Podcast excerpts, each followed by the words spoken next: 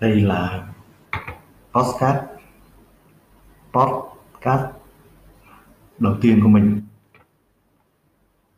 Sau một thời gian ờ, mấy tháng làm youtuber, cái podcast podcast podcast mình hay đọc là podcast thực ra nó là podcast podcast là ra đời là bắt nguồn từ um, iPod của Apple. Thì cộng với uh, pod, broadcasting. Thì kiểu nói chung là, là giống như nghe đài thôi chứ không có gì. Thì cái ý tưởng um, podcast này mình uh, mình dự định thực hiện mấy hôm mà bữa nay mới, mới thực hiện được. Đó là sau uh, sau khi uh, Djokovic uh, chiến thắng um, cái Roland Garros ở Pháp hoạt động mới đây thì nó à, mới có lý do để mình làm cái à, podcast này. Tại vì mỗi cái tập như vậy là phải có à, kịch bản là nội dung. À, nhưng mà mình cũng phải nghiên cứu mãi tại vì nghiên cứu uh, lựa chọn micro nào này rồi là làm sao để host cái uh, podcast đó lên YouTube hay là một cái nền tảng nào đó thì mình phải tìm hiểu cho nó tốn mấy ngày. Thì cuối cùng mình chọn một cái cái nền tảng đó là An chơi, ăn ăn ăn Anchor đi đọc tiếng Việt thì chắc là ăn tiếng Anh chắc là ăn trơ. Ăn Anchor chấm fm đó các bạn. Cái này là do mình ờ, học ở chỗ uh, Chi Nguyễn. Là người tối giản đó blog Chi Nguyễn. Thì nhưng mà thực ra là mình, mình cũng muốn up lên uh, YouTube giống như cái anh uh, Hiếu Ngọc Hiếu chấm tv Hiếu Nguyễn Ngọc Hiếu tv là Hiếu Nguyễn tv gì đó. Cho nên là hôm nay mình đang thu âm bằng um,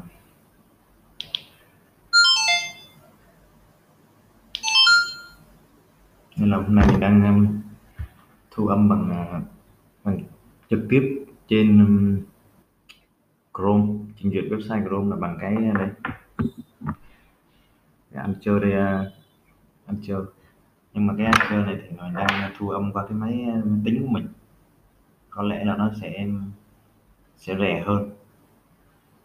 Nhưng mà mình cũng đang ờ, song song đó là mình đang thu âm ờ, trên cái phần mềm trên iPhone. Không phải cái ra bắt băng là cái phần mềm của iPhone đâu.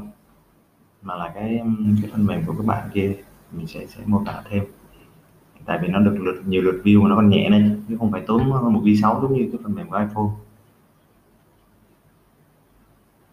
Ừ, ok. Mình bắt đầu quay lại cái chủ đề à, về Djokovic.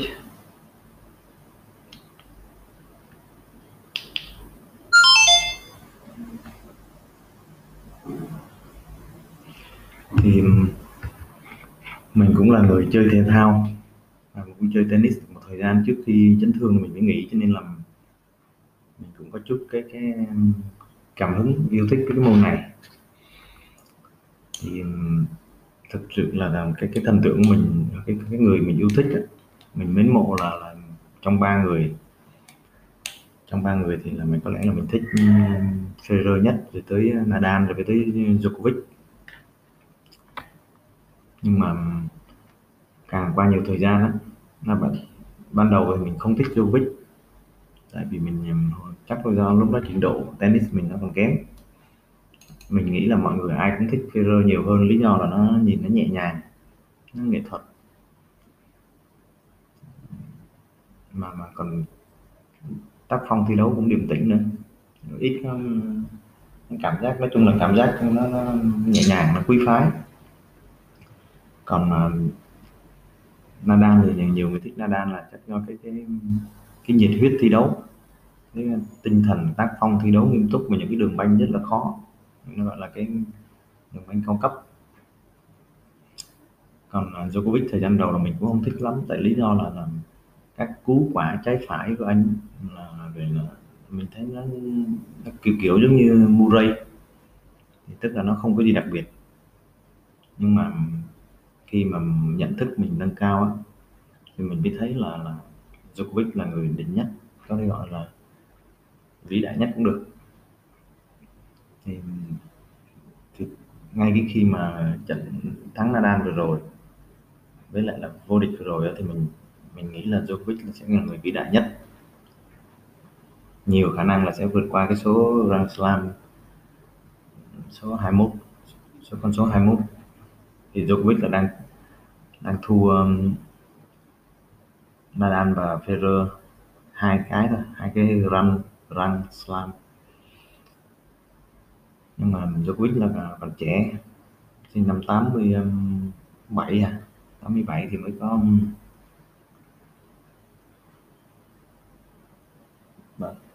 ba tư à, ba tư cũng có lộ chín chín nhất của sự nghiệp. Lý do mình mình cho rằng à, Djokovic là là là vĩ đại nhất, đó là làm, đó là vì là là cái sự đối đầu so với Federer và Nadal, đó là thắng nhiều nhất, thắng hai người nhiều nhất. Đó là lý do của mình. Thì cái, đó là cái nhận xét cá nhân của mình về về Djokovic. Thì cái thứ ý thứ hai đó là cái anh chàng này là khác cái gì so với với Nadal và Federer thì Djokovic khác à, Nadal Federer đó là khác biệt nhất mà mình có thể nói đó là tinh túy nhất. Đó có lẽ là về chiến thuật thi đấu. Ví dụ mình có thể kể ở đây là, ví dụ như đấu với những đối đối thủ bình thường, thì anh đánh những cái cú, cứ duy trì thôi. Cú bền, nó gọi là cú quả bền. Và đặc biệt là đánh vào cái điểm yếu nhất của đối thủ giống như là Nadal lúc gặp ai cũng vậy là anh luôn luôn là đánh về phía trái tay. Djokovic cũng vậy thứ hai là anh rất rất hiểu đối phương hiểu từng cú quả đối phương lẫn tới. Cái, cái tác phong thi đấu đặc tính của người ta chẳng hạn như câu giờ đi. Ông thấy Nadal câu giờ là ông sẽ câu giờ nhiều hơn. Ông thấy Federer mà mà thích đánh bóng nhanh á thì ông sẽ cố tình câu giờ và đánh chậm. Để gì để là gây ức chế. Thì cái đó, nó là chiến thuật thi đấu thôi. Nhưng mà quan trọng là phải duy trì, không bị cuốn vào lối chơi đối phương thì mình cho rằng cái đó cũng là một cái cái điểm khác biệt của Djokovic và so với Nadal và Federer. Về cái mặt tâm lý thi đấu và chiến thuật thì mình nghĩ Federer không thể nào so sánh được với Nadal và Djokovic. Về về cái độ mà về cái độ khát khao thì mình nghĩ là Nadal là là khát khao hơn. Mong muốn mình là, là khát khao hơn. Bởi vậy là đó đó là, là sự khác biệt. Ý thứ hai là khác biệt của Djokovic so với hai Federer và Nadal. Nhưng mà còn cái ý thứ ba là mới thực sự là mình đánh giá là Djokovic là toàn năng đó là cái suy nghĩ của Djokovic dành cho hai người này tức là từ cái hồi mà anh mới 10, 14 15 Grand Slam thôi thì anh đã anh đã thổ lộ rằng là tôi rất là ngưỡng mộ Nadal và Federer. Không hiểu tại sao người ta lại có cái động lực có cái động lực như vậy. Động lực để mà liên tục là, là gặt hai kỷ lục mà số Grand Slam nhiều nhất nhất đó các bạn. Lý do là tại sao khi mà con người mình thành công có thành công rồi thì là mình dễ tự mãn và và không vượt qua chính mình được. Tại vì biết sao không các bạn? Bên một cái giải Grand Slam là được thưởng tới khoảng 2 triệu đô lận. 2 triệu đô thì nó tương đương với khoảng 40 mấy tỷ. Thì đối với một người bình thường thì cái số tiền đó là là người hưu được rồi. Kể các vận động viên chuyên nghiệp. Đơn cử như là Murray hay là Warinka hay là nhiều cái người mà kể cả nam lẫn nữ, khi mà thành công đạt được một Grand Slam là hầu như là biến mất. Rất là ít người mà duy trì được số lượng lớn dài và như vậy. Ví dụ như Federer 40 tuổi, gần 40 tuổi còn thi đấu mà còn đặt Grand Slam là điều đặc biệt. Tức là người ta duy ngoài cái thể lực, ngoài cái về truyền thông nếu có thì người ta phải duy trì khát khao để người ta mới thi đấu được như thế đó là thì chính Djokovic là người cũng nhận rằng là cái việc mà duy trì cái khát khao duy trì cái động lực thi đấu mới là cái quan trọng. À, đó là ý thứ nhất đó là ý thứ nhất mà Djokovic nhận xét về, về Nadal và Federer. Thì mình nghĩ là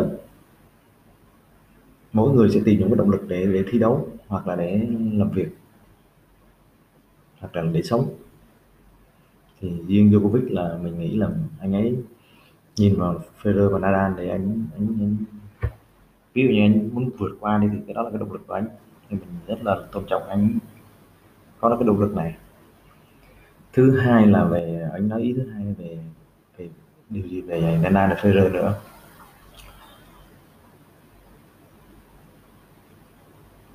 Đó là Djokovic nói là thi đấu thắng được Nadal và trên sân đất nền. Đó là một trong những cái cái đó là vượt qua được cái cực hạn của một cái môn bất kỳ môn thể thao nào. Giống như vậy. Nhưng anh nói là là vượt qua đỉnh Everest xong phỏng vấn. Nhưng mà thắng Nadal. Thì chứng tỏ là anh đánh giá rất là cao Nadal mà anh nghiên cứu rất kỹ Nadal. Thì trong lịch sử là mình, mình cũng coi rất là nhiều trận trận thua của Djokovic trước Nadal rồi. Chỉ cần nhiều khi chỉ cần một điểm một pha bóng nó thắng nhưng mà sơ sẩy một chút là là Nadal là sẽ sẽ thắng thắng ngược lại liền. Thì Djokovic là người hiểu rõ nhất cái việc đó. Đó là, là những điều mà mà Djokovic nói về hai hai cái bạn là vĩ đại nhất là tôn trọng đối thủ. Nên là mình từ những cái ý như vậy từ cái um, vừa rồi từ cái trận vừa rồi là mới đặt cúp dẫn tới những cái điểm khác biệt của Djokovic so với Nadal Federer cộng với những cái suy nghĩ của Djokovic về Nadal và Federer thì mình đánh giá rằng là Djokovic sẽ là người vĩ đại nhất. À, xin cảm ơn các bạn. Nếu có nghe thẳng chân thành cảm ơn. Đây là podcast đầu tiên của mình. Mình ghi âm trên nền tảng Anchor trực tiếp từ máy tính và từ iPhone của mình. Xin kính chào các bạn, kính chào quý vị.